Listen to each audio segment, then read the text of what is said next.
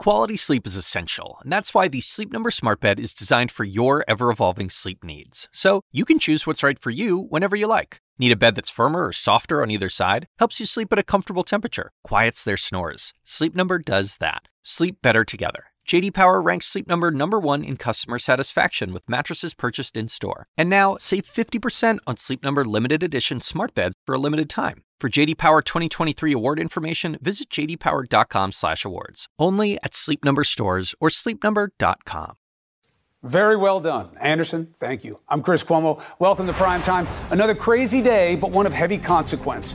The White House fully admits to a Ukraine quid pro quo, then tries to take it back and blame us for getting it wrong. Well, guess what? It's all on tape. I have it. You listen for yourself. You see who's lying and also which key cabinet figure in this Ukraine mess is now resigning. That means he can testify. We have a top impeachment investigator who is listening closely and is here to talk next moves as we break down where impeachment and the prosecution of this president's lawyer stand tonight. What do you say? Let's get after it. Gotta say it, only in the age of Trump the president sent his acting chief of staff to take on the media, and he had a simple message. Yeah, we held up aid to Ukraine, but we did it so they would investigate the DNC and 2016 election interference. So it was a good quid pro quo. Listen. Did he also mentioned to me in the past the, the, the, the, the corruption related to the DNC server? Absolutely. No question about that. Um, but that's it. And that's why we held up the money. But to be clear, what you just described is a quid pro quo. It is funding will not flow unless the investigation into the into the Democratic server uh, happened as well. We, we do we do that all the time with foreign policy, and I have news for everybody. Get over it. There's going to be political influence in foreign policy. No, no, no. It's not about political influence in foreign policy. It's about the political influence used for personal gain in foreign policy. By the way, the DNC server gambit, it may be a debunked conspiracy theory, but it wasn't a bad cover story for the president because it made his action in Ukraine about something other than wanting to go after Biden. But that gotcha about the quid pro quo obviously got stuck in his head. Again, only in the age of Trump, Mick Mulvaney tried to pretend he never said what you just heard him say. Quote, once again, the media has decided to misconstrue my comments, to advance a biased and political witch hunt against President Trump. Let me be clear. There was absolutely no quid pro quo between Ukrainian military aid and any investigation into the 2016 election. There never was any condition on the flow of the aid related to the matter of the DNC server. That's a lot of words. Let's go back to the few that answer the question. Did he also mention to me in the past the, the, the, the, corruption related to the DNC server? Absolutely. No question about that. Um, but that's it. And that's why we held up the money. Absolutely, no question about it, and that's why we held up the money. Listen, doublespeak worked well for Orwell. It doesn't work in reality. This clumsy cover has Trump's fingerprints all over it. Just lie, deny, then point to the media and cry. But you heard the proof. And today we got more proof of what this president was up to from another diplomat who's loyal to Trump, but gave damning testimony about the president's intentions. Let's bring in someone who heard from Ambassador Sondland today, heard exactly what Mulvaney said. Uh, House Oversight Committee member Jamie Raskin, good to have you on the show. Uh, you and I lost a friend Thank today, you, and America lost a legend. And uh, Elijah Cummings meant a lot of things to a lot of people. And I hope that now his passing is a reminder to people about what passion of purpose is and what brave leadership is. He was gone too soon, no question about it, Jamie. Uh, but hopefully his legacy will be a lesson to all of us. Well, thank you for that. I mean, it's, it's hard times, and they just got a little bit harder with the, the loss of our beloved Elijah Cummings. But he has been a role model to everybody in Maryland and everybody on the Oversight Committee, and really everyone in Congress who listened to him because he's shown how you fight with every fiber of your being for democracy and for the Constitution without losing your humanity, without losing your decency, and without giving up on anybody. And he really showed us that as extreme and as partisan as the Republicans get, to keep our hearts and our minds open that they might be able to find some common ground with us. So uh, it's a very sad day here in Maryland, but uh, you know, in the Jewish faith that we say that the memory of the righteous is a blessing. And every time we remember Elijah Cummings, which is going to be frequently through every day, it will be a blessing to us, and we will hang on very tight to his extraordinary vision and his great example. I can hear Elijah in my head saying, Come on, Cuomo. Uh, don't take up my time with this Mulvaney. You know what that is. You know, you know that's BS. You know what they're trying to do. It's a cover story. Let me tell you what happened today. he had no tolerance and no patience for things that were obvious uh, and that were distractions of a point. Uh, so let's honor his memory. You were in uh, session today. You got to hear testimony from a friendly of this president. He was uh, the hotelier, uh, Ambassador Sondland. He was gifted an ambassadorship. What did he say today that was instructed to you? Well, of course, we, we cannot relay the details of his testimony. And I know everybody loves a good mystery, Chris, but this is hardly an Agatha Christie novel at this point. We've got Mulvaney, the White House chief of staff, coming out and admitting to the crime. Now, I think he thought that committing another crime was an alibi for this crime, but it's just as unconstitutional to shake down a foreign government for political reasons related to the 2016 election as it is relating to the 2020 election. And so the smoking guns are just piling up at this point. It all started with the contemporaneous uh, telephone memorandum they gave us, in which we basically had everything we needed at this point, and now we're just getting a surplus of evidence filling in the picture. We know exactly what they were up to. They shook down a foreign government, a vulnerable ally, in order to get political dirt or in order to support a deranged conspiracy theory. None of that is within their constitutional powers, and all of hmm. it is an assault on the national security and the Constitution of the United States. The Biden part, though, is obviously a more flagrant foul. And in Mr. Sondland's uh, opening statement that was put out today, uh, he seemed to suggest that at the time, I think he has a problem with this testimony, by the way, but uh, that at the time that he was uh, getting ready for that phone call and afterward, he didn't really know, but much later he learned about the interest in Burisma and Mr. Biden. Now, those texts uh, that Mr. Volker put out, it seems like Mr. Sondland knows very well uh, what the deliverable is, and that the deliverable is about Biden, Burisma, and also the DNC. And Giuliani, they believed, wanted as much in the statement. Is that all accurate to you?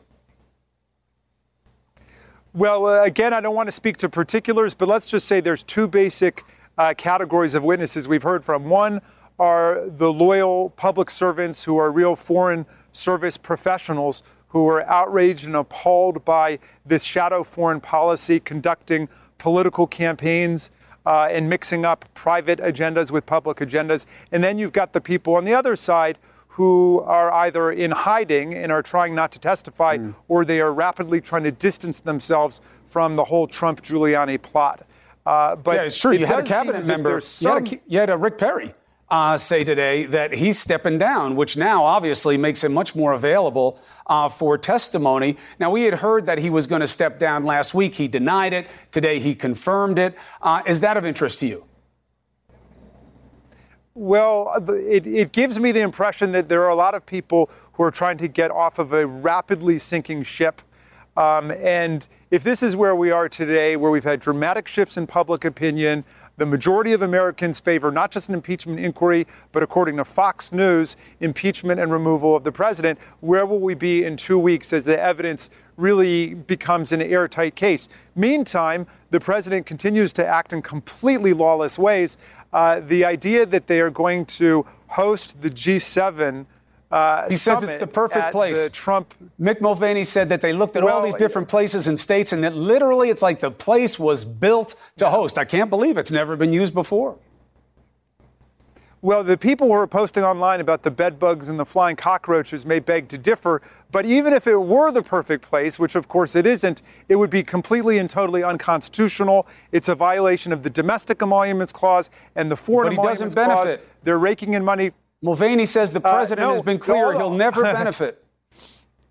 That's not what he said. He said he, there will be no profits there, which somehow is a distinction they think makes a difference, which it doesn't, because the Constitution says he cannot accept any payments at all, regardless of whether it's profits or not. And it's not up to him. He's got to come to Congress to ask our consent to take money from foreign governments. And by the way, he can't take any money from the taxpayers except for his salary which he said he's not going to take. That's the only thing he's allowed to take. He can't take millions of dollars from the Secret Service and from the State Department and the Defense Department and White House writing checks for his hotels and resorts. They've spent one third of their days at Trump hotels or resorts or properties around the world. They're spending federal government money on it and they're collecting money from mm. foreign governments, and all of it is totally lawless and unconstitutional. And one last point I'd like to make, Chris, because I'm the congressman uh, for Thurmont, Maryland, where Camp David is, and Mulvaney uh, engaged in a series of slurs against Camp David today,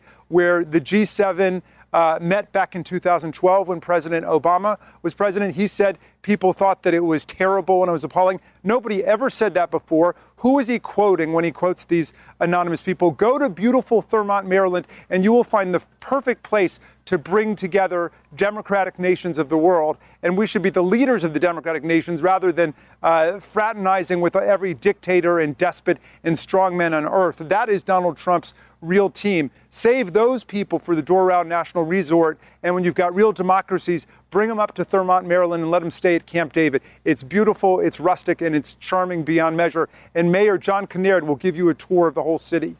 Well, Congressman Jamie Raskin, thank you very much uh, for your remembrance of Elijah Cummings, from your perspective on where this is headed. Uh, we look forward very much to the case that you can put together for the American people. Thank you for joining us tonight. I'm sorry for your loss. You bet. All right. Now, let's get an FBI perspective on what matters investigatively, right? We're always balancing this. Impeachment, that's political. What's going on with Rudy Giuliani, that's legal. So we have to entertain them both. What is learned from today from Mulvaney, from Sondland, and from what you were just hearing from the congressman? McCabe and Baker. Next.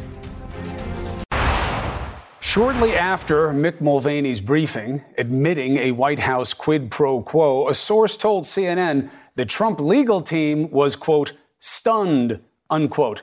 Now, Mulvaney's trying to deny what he said, blaming the press. Is this White House damage control incurring more damage? Andrew McCabe, Jim Baker join us now. Thank you, fellas. Jim Baker, legal significance of the admission, assuming it stands as fact, that uh, it was about the DNC server. That was the quid pro quo.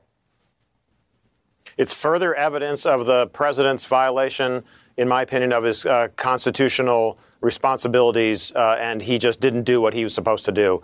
Uh, he is not living up to uh, his oath of office because he is trying. He is abusing his constitutional power to try to stay in office. And the I hear you that, that on he, Biden. What, I hear you that on, that on Biden. That's a clear case. But why couldn't they argue on this one? This is why I actually like the argument when they when Rudy first made it a few weeks ago. I know Andrew doesn't like it, but I got to make the argument, which is. Um, look, corruption is legit. You guys all say you care about 2016 interference. This was part of 2016 interference. I know a lot of people think it's a conspiracy theory. I don't. So I want them to look into it because I think they were out to get me in 2016, and I'm not going to give money to a country that does that kind of corruption. Is that a good faith argument against corruption? I don't know, but I'm not buying that because the, the, the, president for a long time has been, has, has been concerned about his legitimacy, right? The notion that the Russians helped him infuriates him. And so what he wants to do is to try to cast a doubt about that claim and to go into the 2020 election and say, no, I won 2016 legitimately, and nobody should have any doubt that I should be reelected because my first election was was uh, you know perfect and great and the kinds of terms that he uses. And so I, I'm not buying that. I think it is intended to bolster his efforts to win reelection in 2020. Yeah, right, and, go and ahead, Chris, Andrew, please. Yeah, Chris, let's be clear. There was no conspiracy. There was no involvement of Ukraine in the meddling in the 2016 election. We know this. Every intelligence agency in this country has agreed with that the president's own people, to include Tom Bossert, his former uh, deputy national security advisor, has been uh, uh, forcefully, publicly saying this was a, uh, a myth that they tried to punch through. The administration's uh, focus on it is nothing more than an effort to bolster the president's. Um, as Jim said, legitimacy. One of his conspiracy theories that he can take into the 2020 election to make himself a stronger candidate. It is absolutely no different than his attempt to investigate and dredge up dirt on the Bidens. It's the same. What thing. else, Andrew? Would they need in Congress to make a more compelling case here than they have now? They brought in Sondland today, another friendly of Trump, right? He was a big donor to him. He got gifted the ambassadorship to the EU. They brought him in to help with Ukraine. He was inimical to the sitting ambassador there. Today, we understand his testimony played to the effect that Listen, the Biden thing, yeah, yeah, I learned about that, but much later. Now, I don't know that that's true, but now here's another layer of somebody who's in those texts, Andrew, saying, um, yeah, this was about Biden for the president and Giuliani, and yes, I was told I had to work with Giuliani.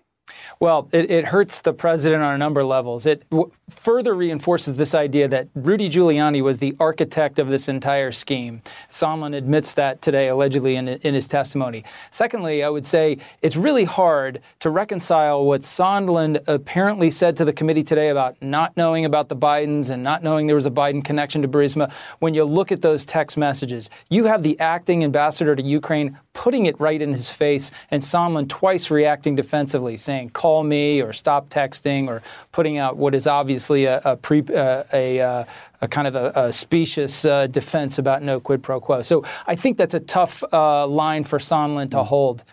Uh, quickly, Jim. You know, Rudy keeps saying it's okay. I was working for the president. I was just doing it pro bono. Aren't there rules about what a public official can accept as pro bono legal services? And even though I just heard a very clever argument that someone said, well, if you you could assume that Rudy Giuliani's legal advice is worth zero, but let's say it isn't worth zero and it's worth hundreds of thousands of dollars, that's well above any maximum allowance. How does that figure into it? There are a number of statutes that, that Mr. Giuliani needs to worry about in terms of whether he violated them. Among them is something called the Anti Deficiency Act, which makes it a crime. It's a federal crime for government employees to accept.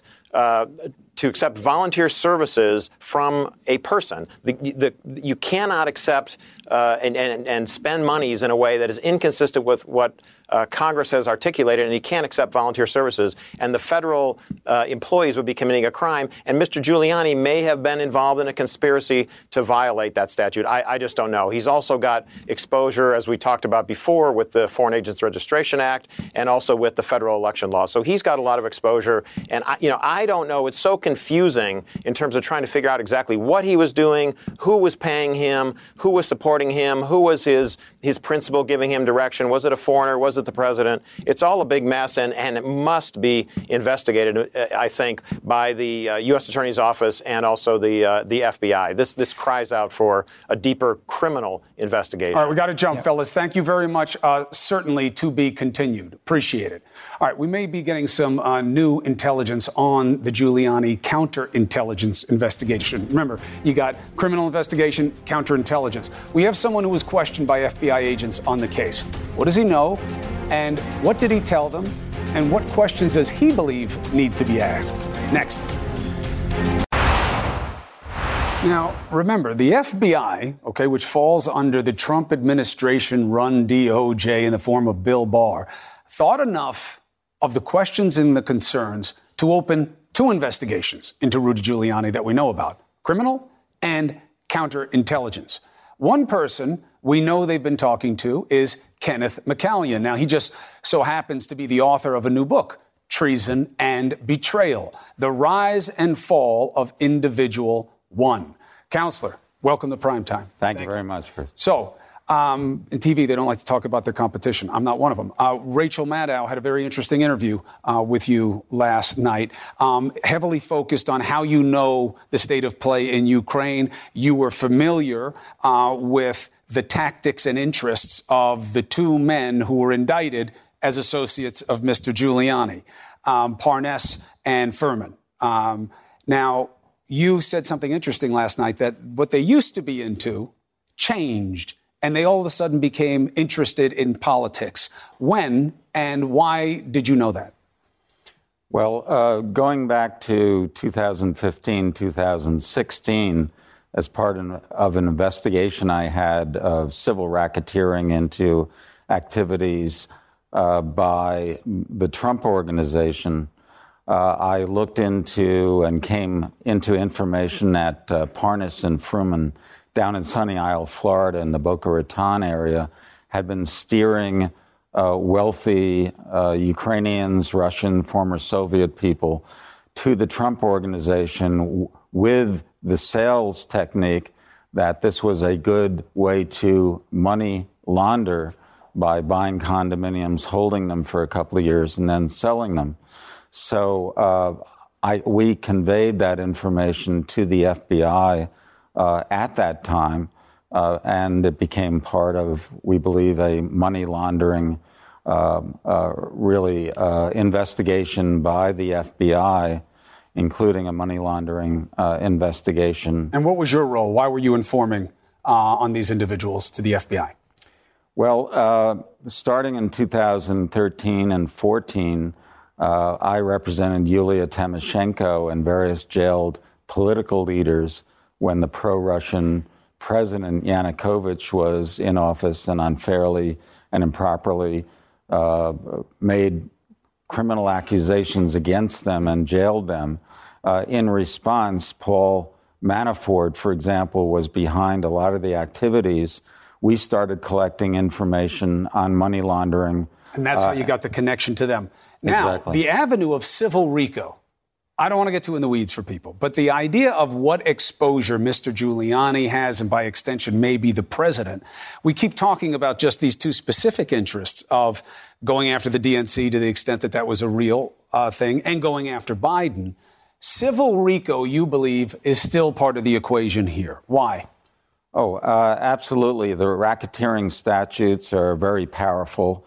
And uh, you have to really look at Giuliani, Parnas, Fruman, uh, and the rest of the three amigos, et cetera, really as a racketeering enterprise at this point, who are attempting to really extort from a country that needed our foreign aid information and an, a bogus investigation in return. They wanted in writing a promise before the money would be released for military aid, a promise by the Ukrainian government that they would conduct this bogus investigation. Why is that civil RICO?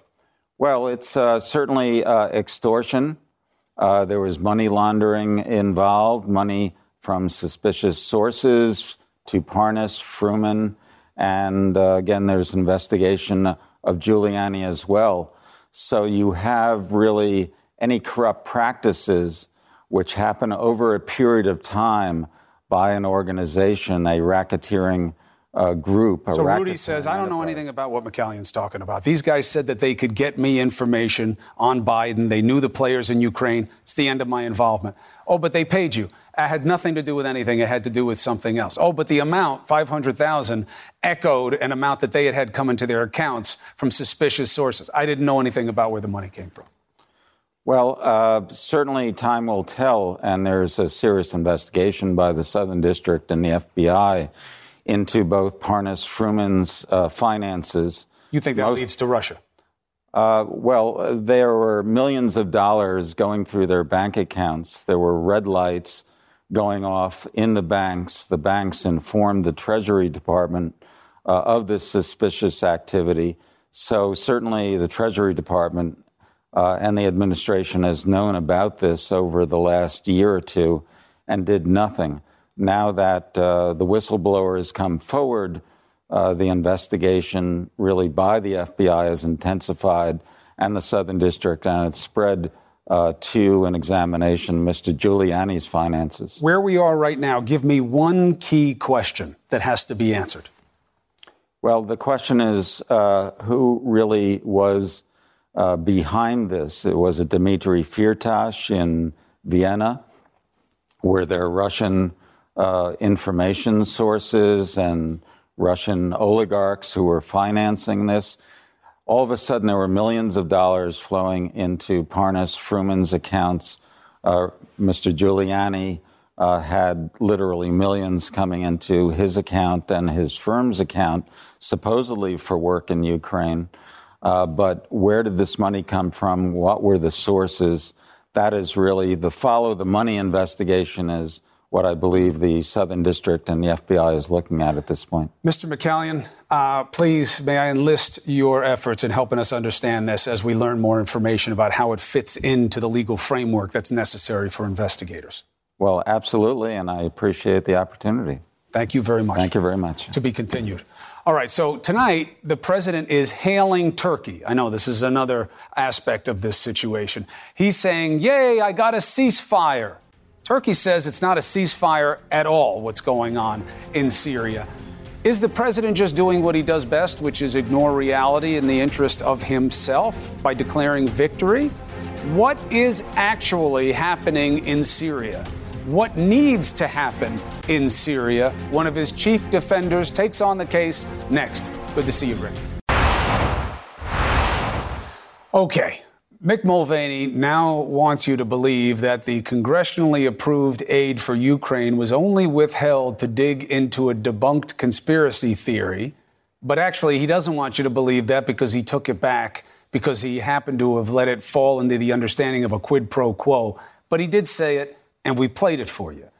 The bigger problem is the text messages and the testimony and Trump's own words uh, add another layer, which is that Biden was a give, a deliverable, something they wanted.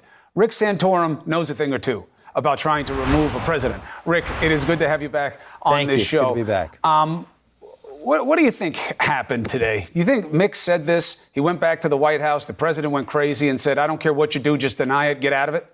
Yeah, look, I mean, uh, in, in defense of Mick, I think he was using again, and I, I and I know I'm trying to I'm trying to view this in the best light.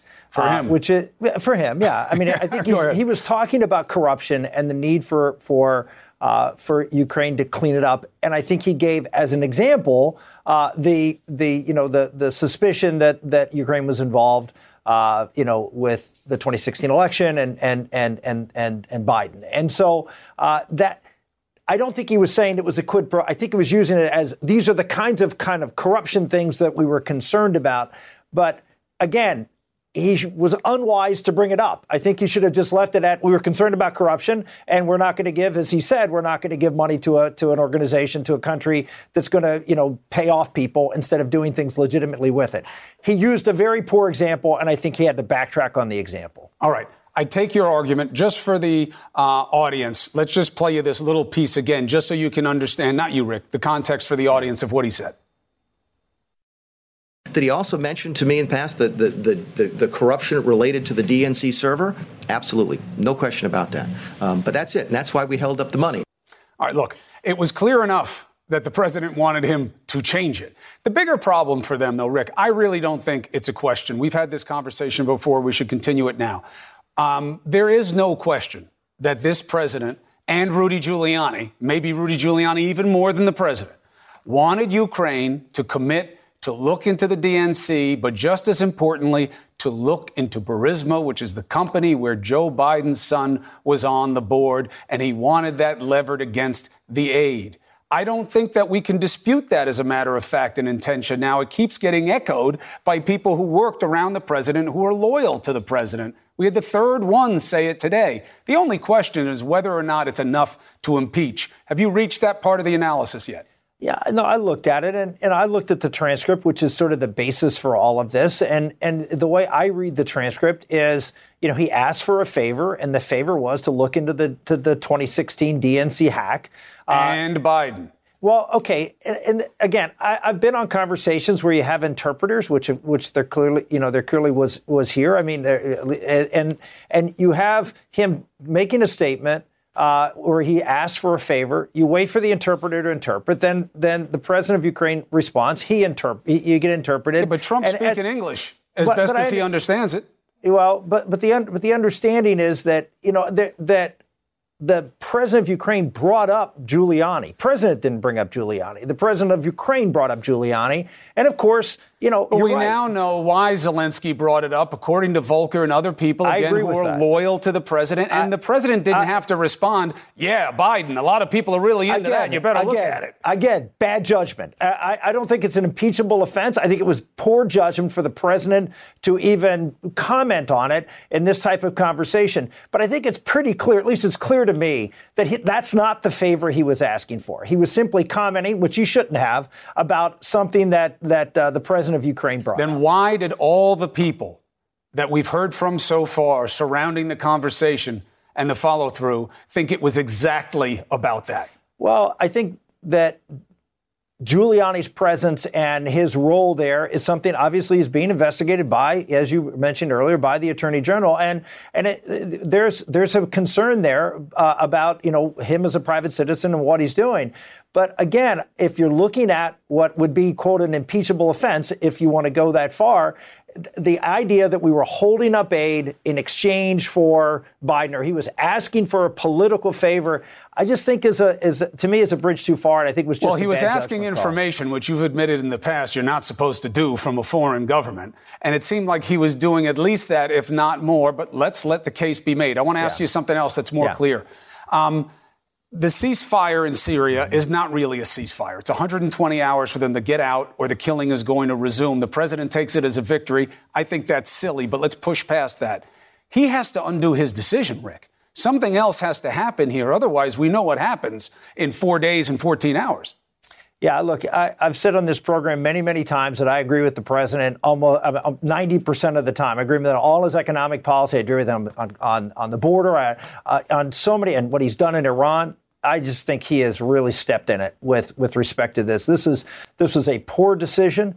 Uh, it's having really, I think, startling, even startling to him, consequences. I think that's one of the reasons that he's tried to put the genie back in the bottle here. And and I, let's like we can talk substance and, and how dangerous it is to to walk away from one of our closest allies and and to and, and to allow Turkey to to do what they've been doing and, uh, and Russia and, to do what they're doing. They're literally living in our bases. And Assad and I mean there there are multiple levels of this is bad. But I'm going to talk about something I don't know. Maybe it hasn't been talked about this is really bad for the president come November of 2020. And, and I have been hearing from so many Republicans who love Donald Trump who are telling me for the first time they're taking a step back and they're actually thinking about whether they're going to vote for this man. And I, have heard this from people I'm, I'm stunned to hear it from because this was I, I, just think reckless. Uh, this was this was not something that we expected from a president who I think at, at, this point has been on the edge on foreign policy. He's done edgy things, but he's done he's done it to try to. Uh, disrupt things to try to to try to move North Korea or, or, Iran or others, and and I think it was appropriate. I mean, because we were stuck in. in I know, but this is different. Here's the troubling question, and I think it's going to affect him with his base. And when you have someone who right. is relies on his base, you can't shake it up, and he's doing that. I, I this, hear it. The big effort. question is why did he do it when he did it right after talking to Erdogan? That is a call we need to know about. Rick Santorum, thank you very much for making the You're case. Welcome. Always appreciate it. All right, now you heard me talking earlier with Jamie Raskin, the congressman from Maryland. Big loss today one of the most influential voices uh, in our political culture, uh, and a loss for our republic as a whole. You need to understand who Elijah Cummings was, and I can show you through what I watched him do in person. Next.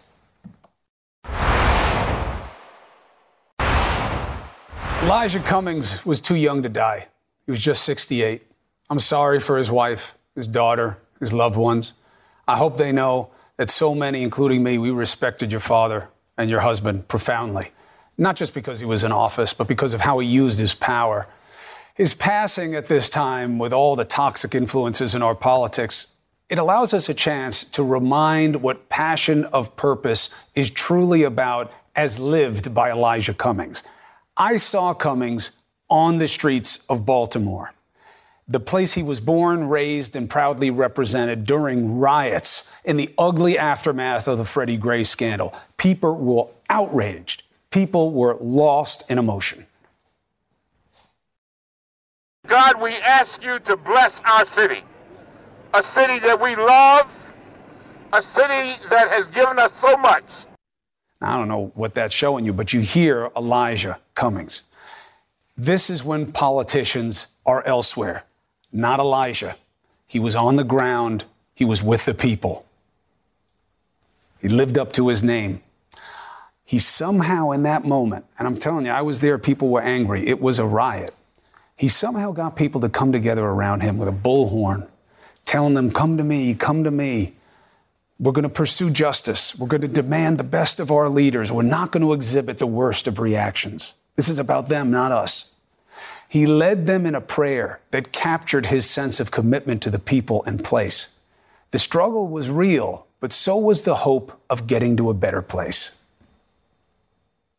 God, we ask you to bless our city, a city that we love, a city that has given us so much. When that one young man was like saying, You need to hear me. You're either with me or you're Yeah, not. You're either yeah. with me. Some people, the media, some people turned away. Oh, he's grandstanding. You didn't. No. You stayed locked on to that young man. And, and he hugged me in the end. I had my turn. I want them to have their turn. Simple as that. He was the real deal. Those were tears from the heart. He was organic, came from the community, represent that community, keep living there, never forget why you were able to rise. That's the kind of leader he was. A recognition that the son of sharecroppers, a guy who was stoned and cursed as a kid for just trying to get in a pool, he never forgot it. It gave him such profound appreciation when he was able to witness the first African American president. When he first called me back in uh, 2007, he said, Elijah, I want you to run my campaign in Maryland. I said, campaign for what? He said, for, for president. I said, president of what? That was an easy laugh for him, but it wasn't his signature look. That was that droopy face of resolve. That was Elijah Cummings, all business, up for the good fight, especially in the age of Trump. I don't know what, what, how we get this through. We're talking about the President of the United States of America. Going around saying these kind of things. That's ridiculous. Chris, I will go to my grave protecting this democracy. And he did. God love him. Elijah did. Even when he was struggling, his health was fragile for a long time. He'd get on the phone, he'd warn me to see the bigger picture. He was one of the first to tell me, listen, you got all these crimes coming out of your mouth and all these different theories going on around you. This president is going to be held to account for abuse of office. And he was right. He reminded us that we must live every day with a profound sense of purpose. When we're dancing with the angels, the question will be asked in 2019 what did we do to make sure we kept our democracy intact? It makes you wonder if he knew then he didn't have that much time. But he sure lived it. He lived exactly what he was posing as a question to everybody, and his message will not be lost. So I wish our brother Elijah that his walk into heaven be an easy one, and I wish that he rest in peace. His legacy will carry on, and his need and the need for all of us to understand that we have to check power will live on as well. Elijah Cummings. Let's take a break. Bolo time, be on the lookout. Mick Mulvaney's, yeah, we did it. We held the money until they'd investigate the DNC. That wasn't his only moment of strong and wrong today. He also told us that the 2020 G7 summit of world leaders has been awarded to President Trump's Doral Golf Resort in Miami. He said it's the perfect place, as perfect as that Ukraine call. The fact that the summit will draw hundreds of diplomats and personnel to its grounds amid reports of its nosediving profits is raising plenty of conflict of interest questions. This, of course, should come as no surprise, considering there's already several emoluments lawsuits against this president. So be on the lookout for more brazen acts by this president to skirt ethical norms, like in Turkey, where Trump Towers Istanbul, as he says it, stands, and recent U.S. policy moves have enabled Turkey to run over allies in Syria. But you don't have to take my word for it. Trump raised the conflict issue himself. Well, I also have I have a little conflict of interest because I have a major major building in Istanbul and it's a tremendously successful job. It's called Trump Towers, two towers instead of one. Not the usual one, it's two. And I've gotten to know Turkey very well. Told you he says it that way. The question is just how well does he know Turkey? So be on the lookout for answers. Thank you for watching. CNN Tonight with D. Lemon starts right now. Quality sleep is essential, and that's why the Sleep Number Smart Bed is designed for your ever evolving sleep needs. So you can choose what's right for you whenever you like. Need a bed that's firmer or softer on either side? Helps you sleep at a comfortable temperature, quiets their snores. Sleep Number does that. Sleep better together. JD Power ranks Sleep Number number 1 in customer satisfaction with mattresses purchased in-store. And now, save 50% on Sleep Number limited edition smart beds for a limited time. For JD Power 2023 award information, visit jdpower.com/awards. Only at Sleep Number stores or sleepnumber.com. I'm Dr. Sanjay Gupta, host of the Chasing Life podcast. In honor of our 10th season, we want to hear from you. Leave us a message at 470-396-0832 and tell us how you chase life. It could be used on an upcoming episode.